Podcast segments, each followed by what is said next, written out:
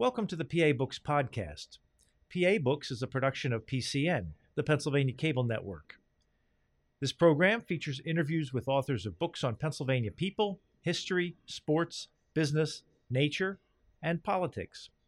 While the focus is always on Pennsylvania, topics like the Revolutionary War, the Battle of Gettysburg, the Industrial Revolution, the coal and steel industries, and authors like John Updike, David McCullough, and John Grogan have a universal appeal.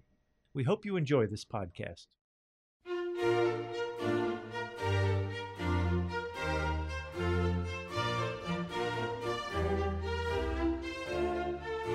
This week on PA Books, Ann Marie Ackermann, author of Death of an Assassin. Ann Marie Ackermann, author of Death of an Assassin, the true story of the German murderer who died defending Robert E. Lee. How did you find out about this story? I found it in a 19th century diary in German from a forester.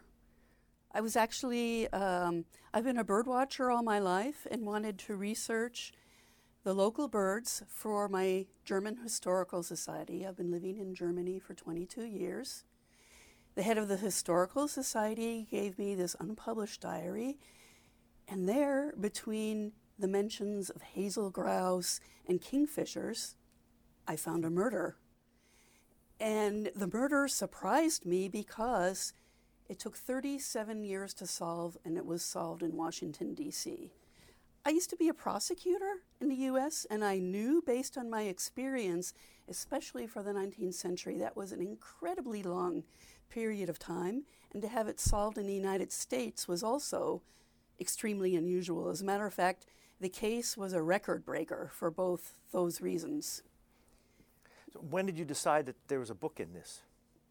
Well, you know, originally I was thinking it would be yet another article for our local historical society, but I knew that the murderer had fled to the United States, had fled to Philadelphia, so I started tracking him through the American archives.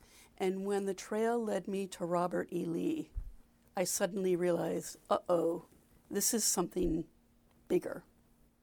So the murder took place in the town you live in in Germany right that's now? exactly, that's right. Our mayor was assassinated on the street. When was this?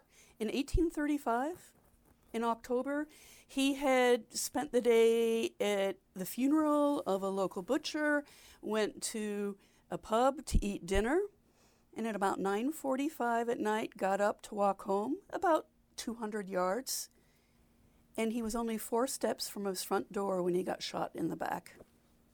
Didn't see who did it. He lived for yet another 36 hours. Was interviewed by the detective but had no idea who did it. What kind of town was it in 1830s? Only 2,000 people. It's still a relatively small town, 7,000 today. Where in Germany is it? Southwest Germany, in Baden Württemberg, about an hour north of Stuttgart on the Neckar River, very close. And it's in the middle of Germany's wine producing area. The whole town is surrounded by vineyards, very beautiful at this time of the year with all the fall colors.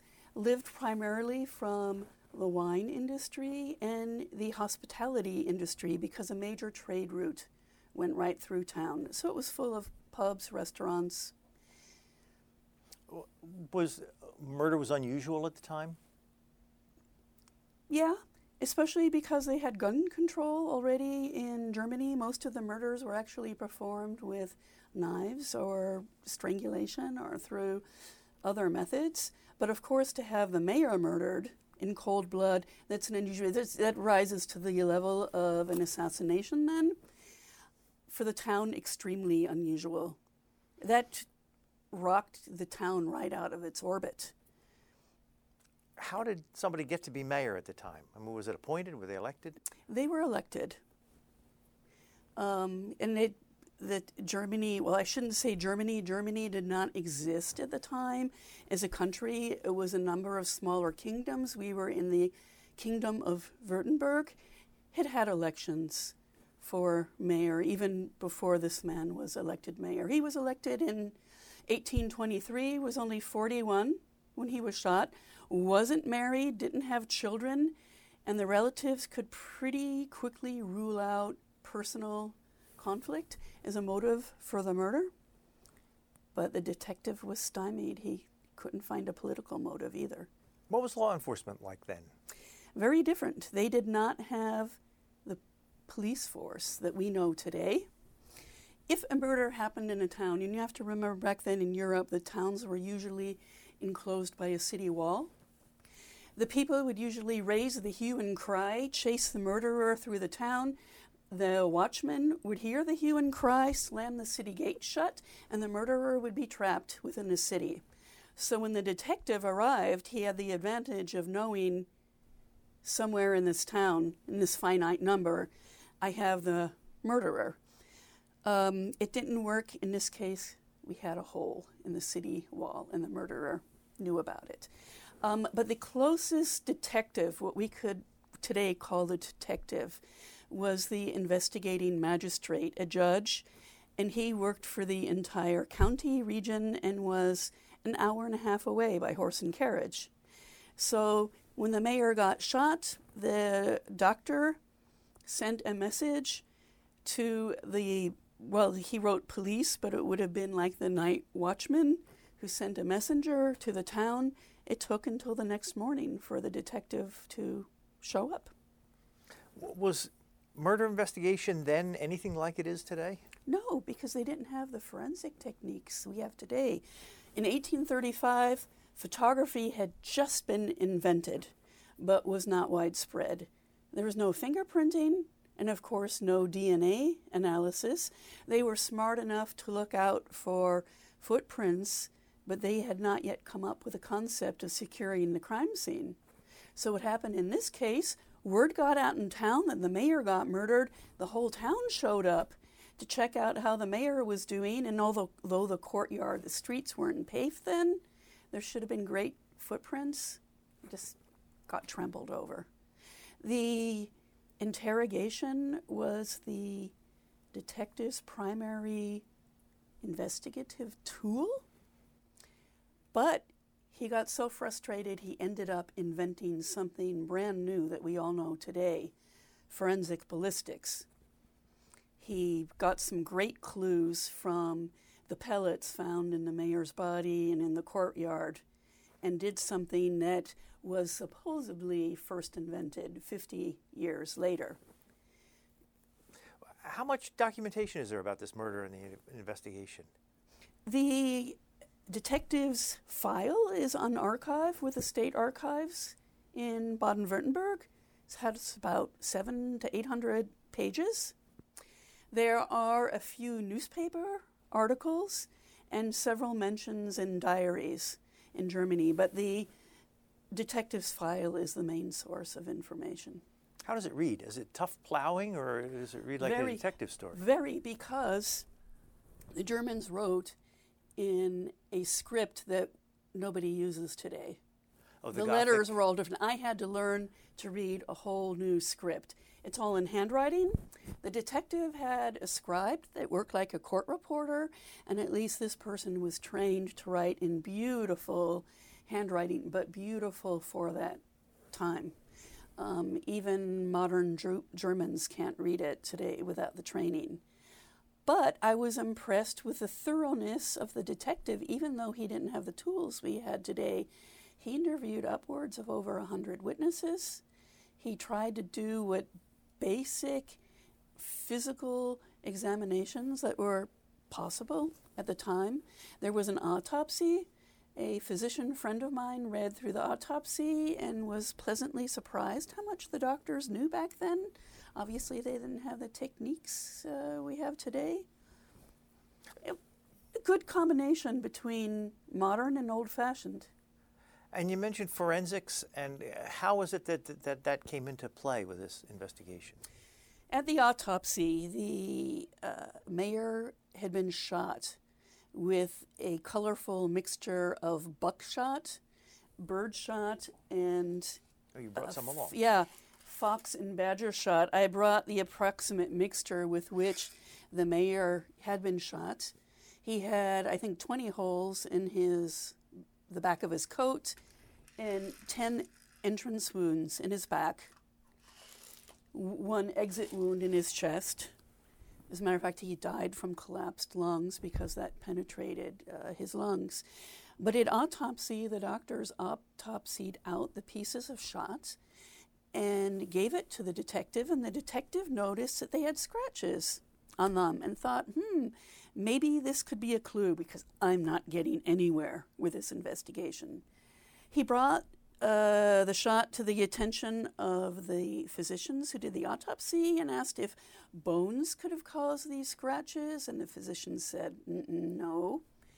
So the detective consulted with a gunsmith, and the gunsmith said, I know, I know exactly what caused these scratches. It was the rifling in a rifle.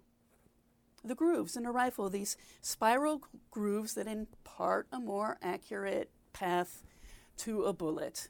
And usually you don't shoot shot through a rifle. It can ruin the rifle, but in a murder case, don't try to predict what a murderer might do. In this case, we know shot was shot through a rifle, and the rifle let scratches on the shot, and it wasn't just any kind of rifle, it was from fine grooved rifling. Most rifles have six to eight grooves. With fine grooved rifling, you'll see 15 to 20, maybe even up to 50. And they're rare. And this was now a really good lead. Not only did the detective know it was a rifle that the murderer used, it was a rare rifle. So he ordered that everybody in town turn in their weapons. And uh, he got collected 48, and there was only one with fine grooved rifling. He loaded it with a similar load of shot, test fired into bags of sawdust, took out the shot, and could immediately see that wasn't the murder weapon. It didn't leave scratches that were as defined.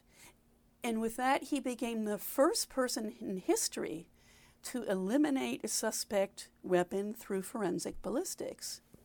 And when I read this in the file, I did the only thing that anybody knows, that anybody who knows anything about the history of criminal investigations could do. I call the police because forensic ballistics was supposed to have been first invented over 50 years later in France. And I talked to the ballistic technician with the state police in Baden Württemberg and said, Hey, what is Germany doing, doing with this technique? 50 years ahead of time. And he was surprised too. He said there's two reasons why forensic ballistics wasn't invented till the 1880s. One was because in the 1830s or before then, guns used black powder. It burnt dirty, it left a dirty residue in the barrel, and that left scratches on the projectiles. And the, the weapons were front loading. You had to pound your projectile into the barrel. So it got scratches on the way in and it got scratches on the way out. They superimposed each other, and that made it hard for analysis. But the technician said maybe there's this really narrow exception. If somebody shot shot through a rifle, then maybe the shot is because it's so small, picked up impressions in only one direction. And if the murderer kept his barrel really clean, maybe there was no black powder residue. So he tested it in his lab with the state police. He got an antique gun with fine groove rifling, test shot, and came up with the same result that the detective had in 1835 buckshot with striations that were sufficient to classify the weapon as one with fine groove rifling. That meant that Germany invented forensic ballistics, not France. Did, did they did they ever build on that? Like, did, did they subsequently use that technique, or was it a one-shot deal and then lay dormant until? It France? was a one-shot deal. But you have to realize, I mean, people could say, okay, the Frenchman who supposedly invented it, he published about it, and usually the first guy who publishes gets the credit. The case was still open. If our detective had published an article saying, hey, I discovered this really cool new investigative technique, But he didn't and I find know, the killer. I know it was a rifle with fine grooved rifling. What would the murderer have done? I would have buried the rifle in the woods. A detective has a moral and professional obligation to keep the results of his investigation confidential. And unfortunately, he died before the case was solved. So his new invention never made it out. There's a couple quirky parts about the investigation. Like there was uh, a, a young man who shot off his thumb that night, like right around the true. time the mayor was killed. That's true. The very first suspect was a young man who had shot his pistol just 10 minutes before the mayor was murdered. That was in a churchyard. The mayor was about 300 yards away next to the palace. The young man was excited because the beautiful Katharina Meyer from Stuttgart had showed up for the night, and he wanted to shoot his pistol underneath her bedroom window to get her attention. Accidentally loaded the pistol with too much powder. That can cause the pistol to explode, and that's what happened. The pistol exploded, he blew his thumb off, and he ran in panic, in pain, ran a circuitous route through the town and ended up at the surgeon's. But the detective correctly came to the conclusion anybody who just lost his thumb in an accident first can't handle a gun and is in too much pain to be committing a murderer a murder it wasn't him who did it So that was just just a coincidence. coincidence yeah Uh, who else were uh, pulled in as suspects? There was a local vintner who had drunk a little but too much of the fruit of Bönnigheim's wine, got drunk in a pub, and made the drunken announcement, I shot the mayor. Um, he was reported to the police, but when the detective investigated him, he had an alibi. He had been home at night when the murder occurred. There was a young man who had emigrated a day or two after the murder and fell under suspicion. But as it turned out, he had also had an alibi. He wasn't in town at all the night of the murder. There's also a gentleman by the name of Rupp who was a comb maker. He was under suspicion. True. The town suspected him, but not the detective. I found in two different diaries talk about one particular man and his whole family came under suspicion. And in a small town, gossip can be bad.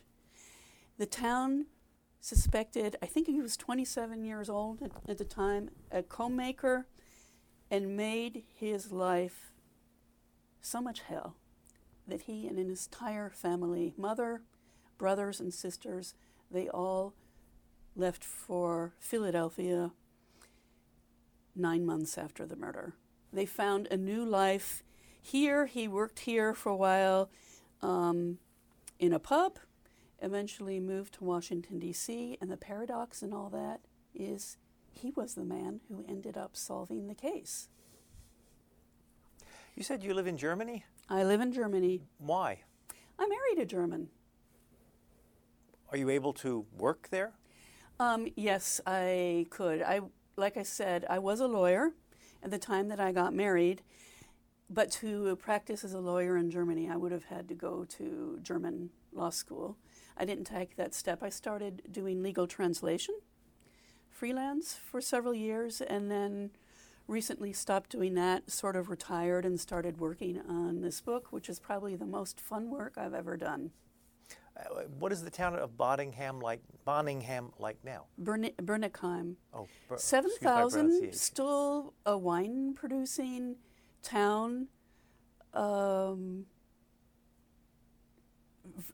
it, the, with a very old city center that if you enter it, you almost feel like you're taken back to the 18th or 19th century. If you go to the spot where the mayor was shot, what is there? A courtyard. The mayor was shot right next to the palace. There's a palace all around the courtyard, and next to the courtyard is a building called the Kavaliersbau or the Gentleman's Building that has a courtyard too. And he was in that courtyard just a few steps from his front door when he got shot. And the buildings still exist as they existed back then. Is there a plaque or a marker of some sort on this site? The, two years ago, the city erected a memorial to the mayor as the result of the research in my book. And it is very close to the spot where he was shot. It's in that courtyard. Did your book get a lot of publicity in Germany? Yeah, a little bit in the newspapers. Um, and I do city crime scene tours in both English and German. And that has drawn people in from well beyond Bönnigheim. People have come up from Stuttgart, even down from Hessen, another federal state. Yeah, that has attracted attention. I've been asked to give a lecture in the state city archives as a part of a crime week that attracted some attention. So, yeah. Was this something that people know about in that town, or had it been pretty much forgotten until you revived it? Pretty much forgotten. The people in the Historical Society knew about the murder, but after the passage of almost 200 years, most of the people hadn't heard of it or weren't aware of it anymore. Now, meantime, across the Atlantic, there was Captain Robert E. Lee, the other main character in your book. Mm-hmm. And what was he doing? At the time of the murder, he had actually just come back from Michigan and Ohio, where those two states, believe it or not, almost broke out in a war over their border. Over the disputed Toledo Strip, there was actually a battle between, between the two Michigan states. And Ohio. The Army sent its corps of engineers up to the two states to survey the state boundary and try to calm the two states down. Lee was with the Army Corps of Engineers and did that work. Um, in 1837 to 1839, he was sent out to St. Louis. The Mississippi River at that time and the Ohio River were critical for the transportation of grain from the Midwest. They were all shipped down the rivers, but the St. Louis harbor filled up with silt. And that disrupted all the river traffic. It disrupted the grain transport for the United States. Lee came down with the Army Corps of Engineers and set up a bunch of dikes to deflect the water flow, and that washed all the silt out and saved the St. Louis harbor. Um, then he taught at West Point for a while, where he got to know General Winfield Scott. And that played a role then when the Mexican American War broke out in 1846. Because Scott came up with the idea that if he could march from Veracruz to Mexico City the same route that Cortez took, he could capture Mexico City and win the war. That's exactly what happened. Did he bring Lee along because of Yes. his expertise as an engineer? Partially, and because he got to know Lee at West Point and was very impressed with Lee. So Lee was one of Scott's right hand men at the eh, during the Mexican American War and at the siege of Veracruz, which was Lee's very first battle. And that is where fate, the German fate and the American fate, crossed each other. Because you don't usually think of Robert E. Lee as, as building dikes and bridges. You think of him as a fighting man. You think of him as a fighting man, and of course, the Civil War, I think, has overshadowed his entire life. But I think even if he had never been in a battle, I think history would still remember his name for saving the St. Louis harbor. That was quite an accomplishment. That's his picture on the front cover of your yes, book. the young Robert E. Lee at the time of the Mexican American War. And it's good that you mention that because some people haven't recognized him and thought it was the murderer. No, please, people, that's Robert E. Lee, not the murderer. So, also at the same time, there was things going on in Texas. What was going on in Texas? Yeah, Texas had a revolution for independence in 1835. It used to belong to Mexico. It allowed a lot of American, U.S. American immigrants to come in, and they didn't like the way, they didn't like some of the changes in the Texas Constitution, the Mexican Constitution. Had their revolution in 1835, 1836, and functioned as an independent country for 10 years. The U.S. annexed Texas. That got Mexico angry. There were some disputes at the Texas Mexican border, and that's what ignited the Mexican American War. Polk declared war, President Polk, in May of 1846 and asked the states to raise volunteer troops. And here in Philadelphia, there were a bunch of German militia. Our assassin from Germany was a member, and the Washington Light Infantry, an all German company, was the first company in Philadelphia to sign up as volunteers for the uh, Mexican American War. They got accepted into the 1st Pennsylvania Regiment, and it was their company that was defending Robert E. Lee at his battery when things got really interesting. What did it mean to be the 1st Pennsylvania Volunteers? Who were they? Uh, volunteers who fought in the war. It was like the regular army, except they were not controlled by the regular army. They had to answer to, to General Scott. But you had uh, local men serving as the captains. The captain of the Philadelphia German Company was Frederick Binder, who was an immigrant from Stuttgart, had been an alderman for a while later, and later applied to head up the Württemberg consulate in Philadelphia. And he gathered together all these German men who, although they were not U.S. citizens, I think were anxious to prove their loyalty to their new country. And signing up for the military was a good way to do it. Well, our assassin had been in the army for a few years before that. That's true. When this was an undeclared war in Canada called the Patriot War, a bunch of Canadians wanted to have something like the U.S. Revolution and were fighting for independence from Britain and were able to convince a bunch of U.S. citizens it would be cool if you could fight for us. But that violated the Neutrality Act. The U.S. government wasn't happy about it, and obviously Britain wasn't happy about it. They set a ship, U.S. ship, aflame, and sent it over the Niagara Falls.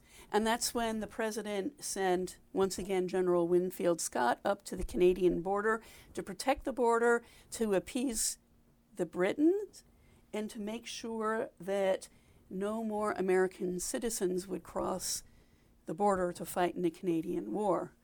And our assassin actually signed up for the U.S. Army, was in the um, 4th Artillery, first in Michigan and then in New York at the border.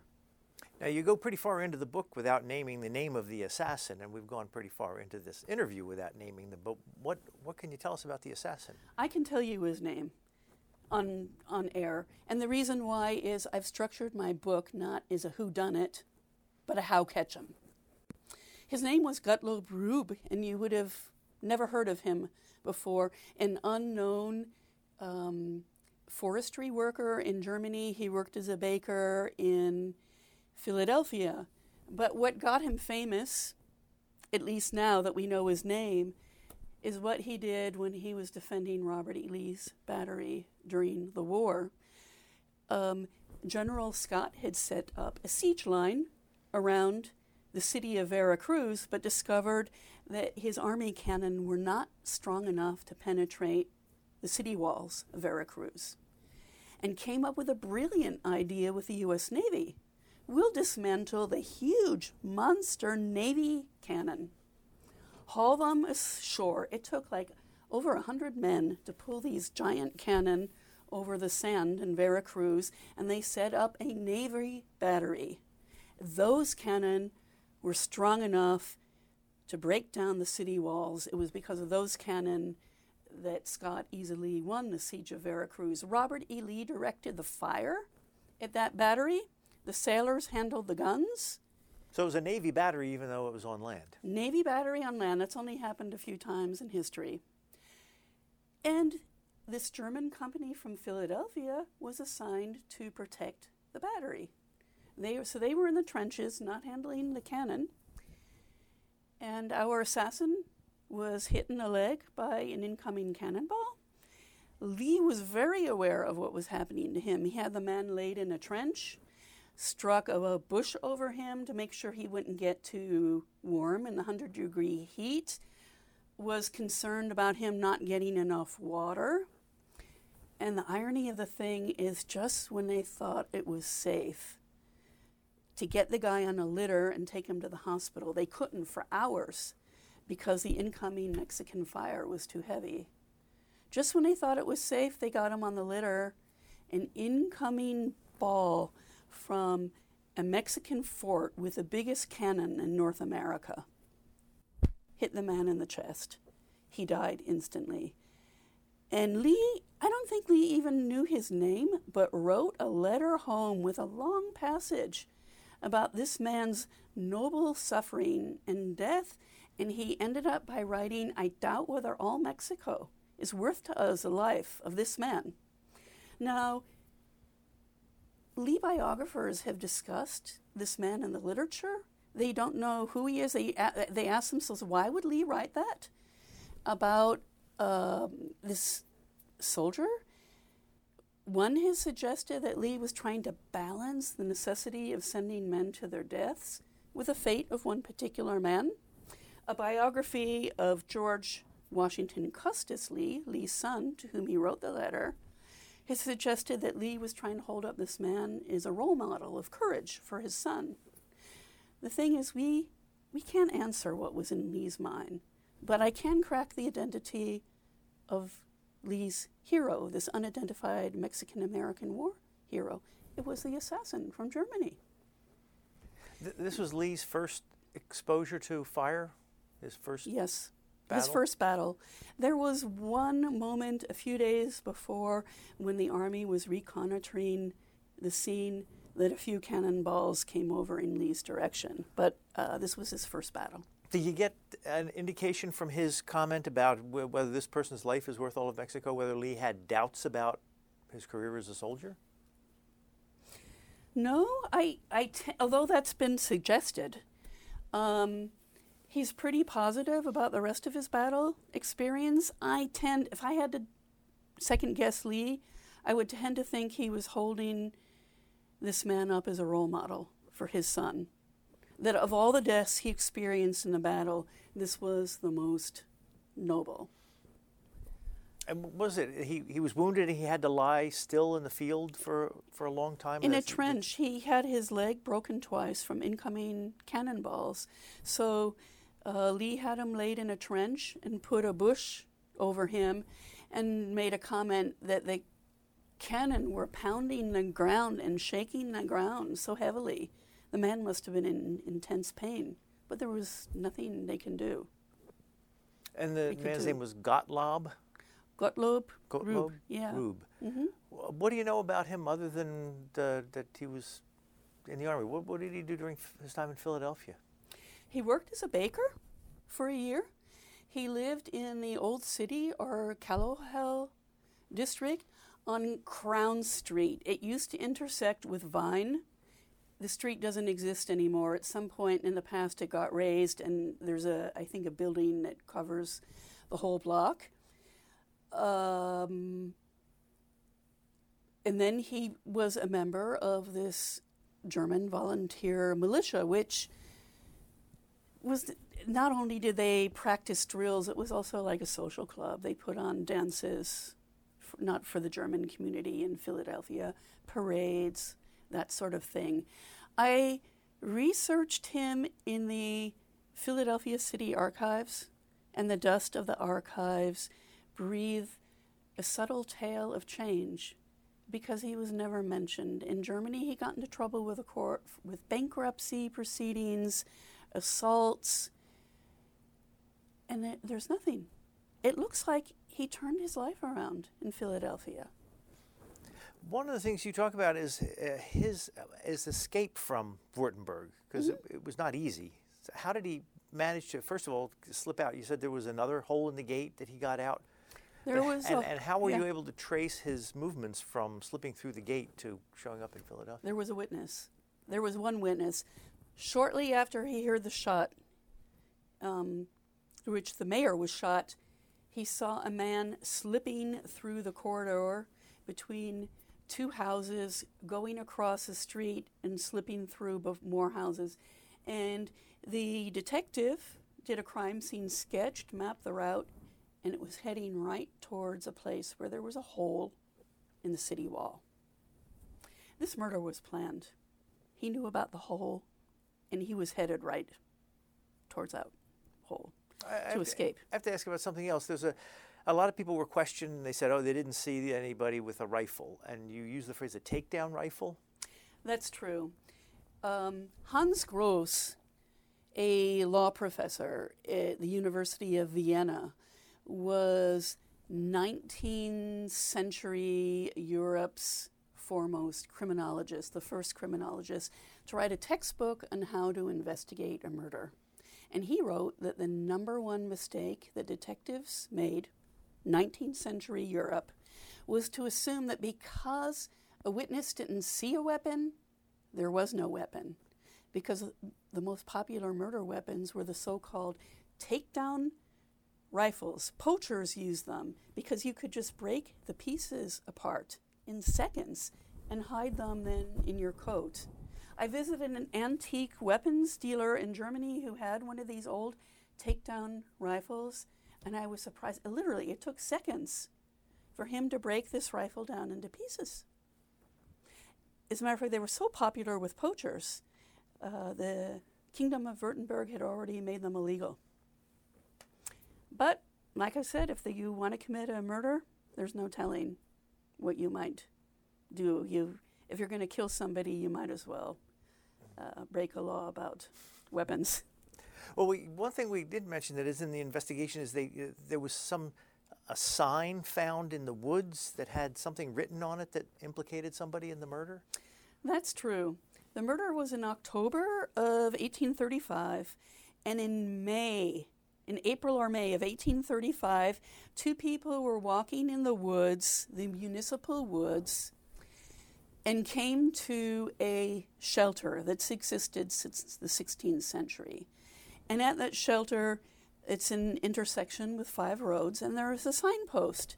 And these two hikers noticed a freshly penciled in message Your shoemaker, and then a few letters, it wasn't clear, shot the mayor. And on another signpost, it was penciled in something about traveling through Heilbronn.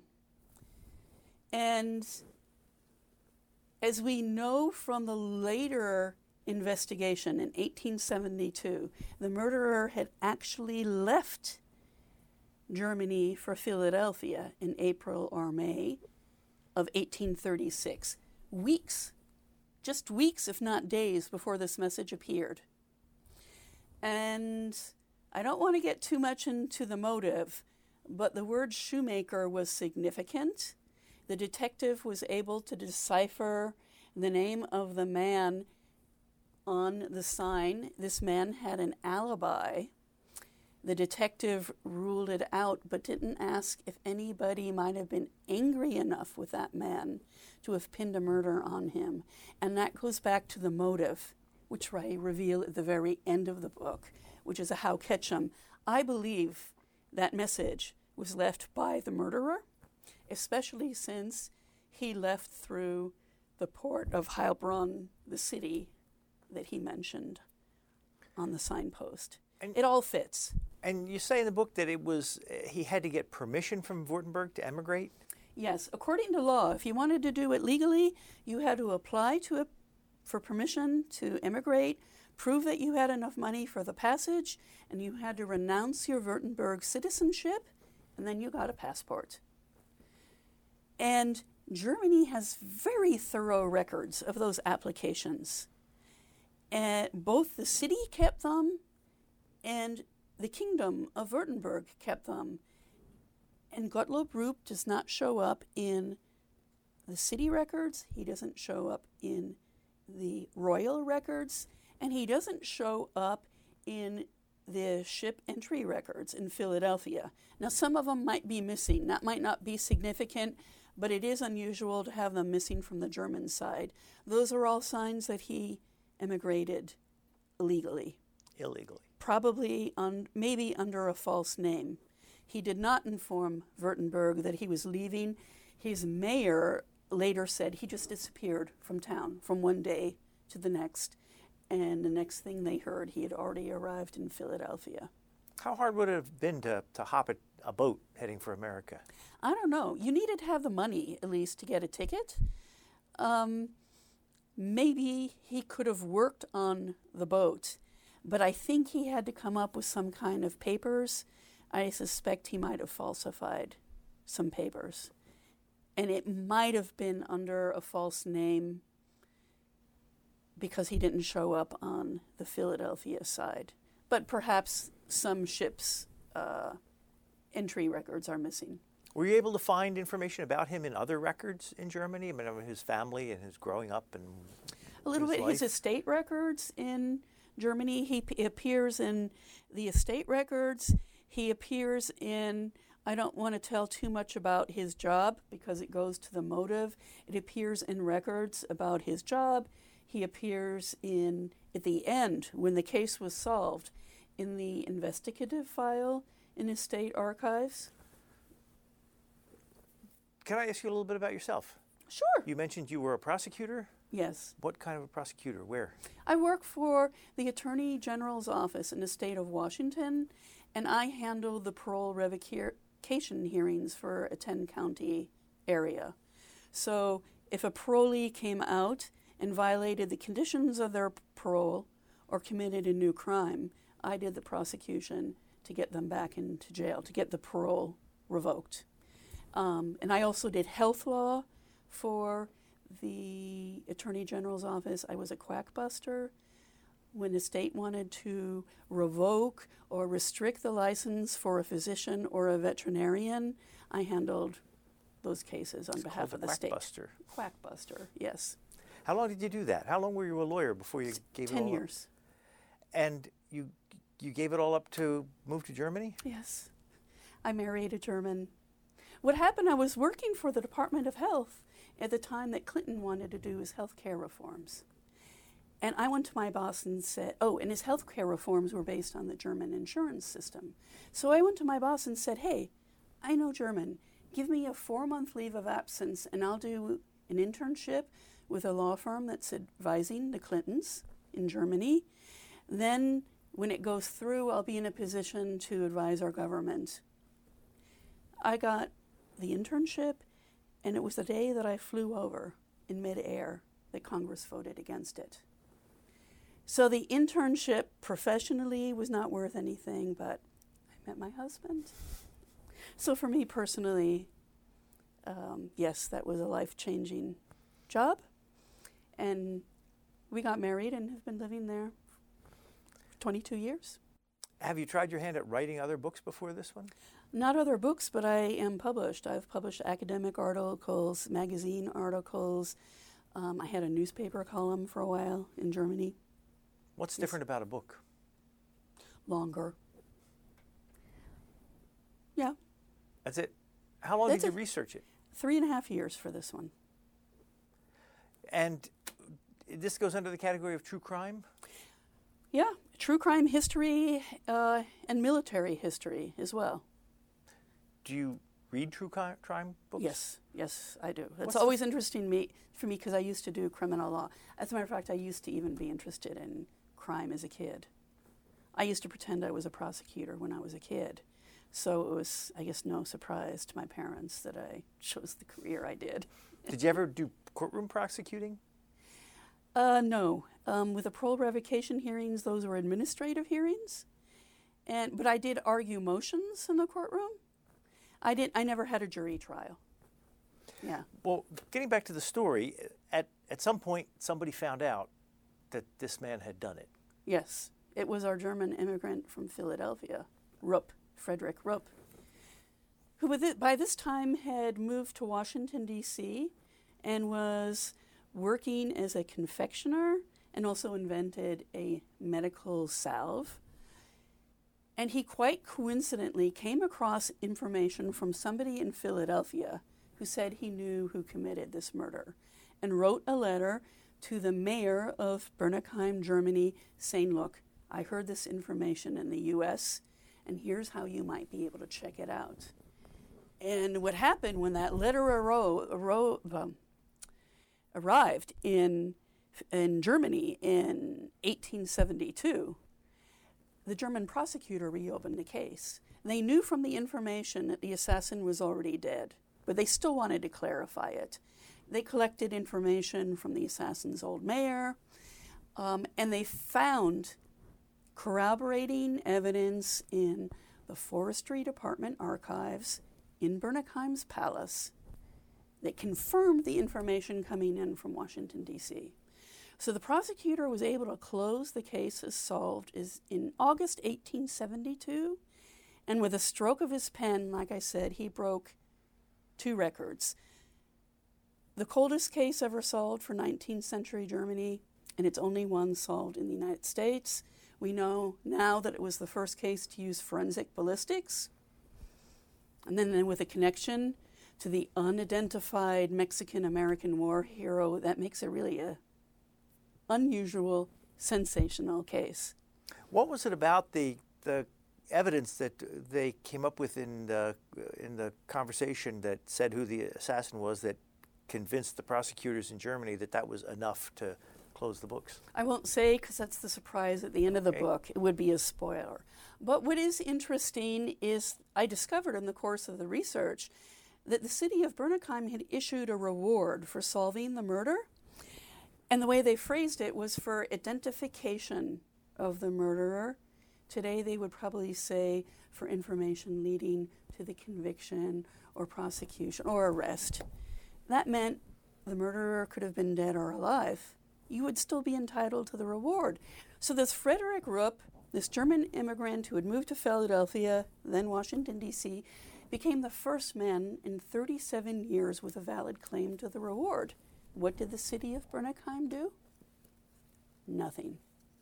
I checked the investigative file, I checked the German newspapers, I even checked the Washington, D.C. newspapers in the thought that if a resident received a reward for solving a murder internationally, that would hit the newspapers. Nothing. I think the reason why it never got paid is that the city council minutes authorizing the reward got misfiled in the detective's file and got filed in the state archives. So I went to our mayor two years ago and said, Why don't we pay it now? And he said, You know, 182 years after the fact, I don't think our city has a legal duty to pay the reward, but I think it would be the moral and diplomatic thing to do. So he can't, the reward, old reward, would have been worth about 5,000 euros in today's money. He can't take that much out of the city budget, but he's taking 200 out, and two banks have chipped in and raised the reward to 1,000 euros. And we've been trying to contact the descendants of the man who solved the case, all living here on the eastern seaboard, to convince them to accept the reward.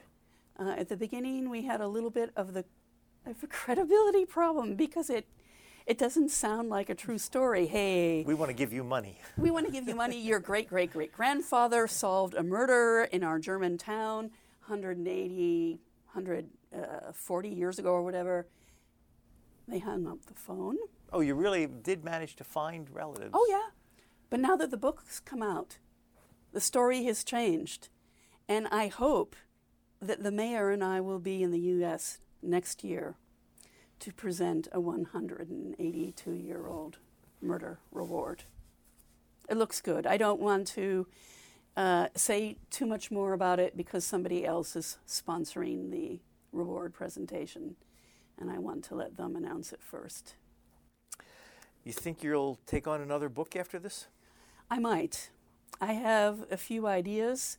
The next project on my agenda is the German translation because the Germans are clamoring to read this book too. And I need to nurse that project along first. You know enough German to do, the translation? No, uh, we were going to ask a German publishing house to do it, but I will be there to assist because a lot of the records that are quoted in the book are in German, and the translator won't have that. I translated them I- into English, so I will be working with a translator. Oh, one Yeah. more question. The um, if the the Rupp, the comb maker, Yes? uh, he lived in this little town in Germany at the same time as our assassin lived there. Did they know each other? No, because the assassin did not live in Bönnigheim. He lived nine miles away. That might have been one of the reasons why it was so difficult for the detective to solve the case. He didn't know most of the people in Bönnigheim, but if I told you the few people he knew, it would give away the howcatchem. But they ended up in Philadelphia at the same time? Yes, coincidentally. The man who committed the murder and the man who was suspected of the murder both showed up in Philadelphia the same year to escape the consequences of that murder. Well, we are out of time. We've been speaking with Ann Marie Ackermann. She is the author of this book, Death of an Assassin The True Story of the German Murderer Who Died Defending Robert E. Lee. Thank you very much. Thank you very much for having me. You've been listening to a podcast of PA Books, a production of PCN, the Pennsylvania Cable Network. We'd like to hear from you. Our email address is pabooks at pcntv.com. Like us on Facebook to learn more about PA Books.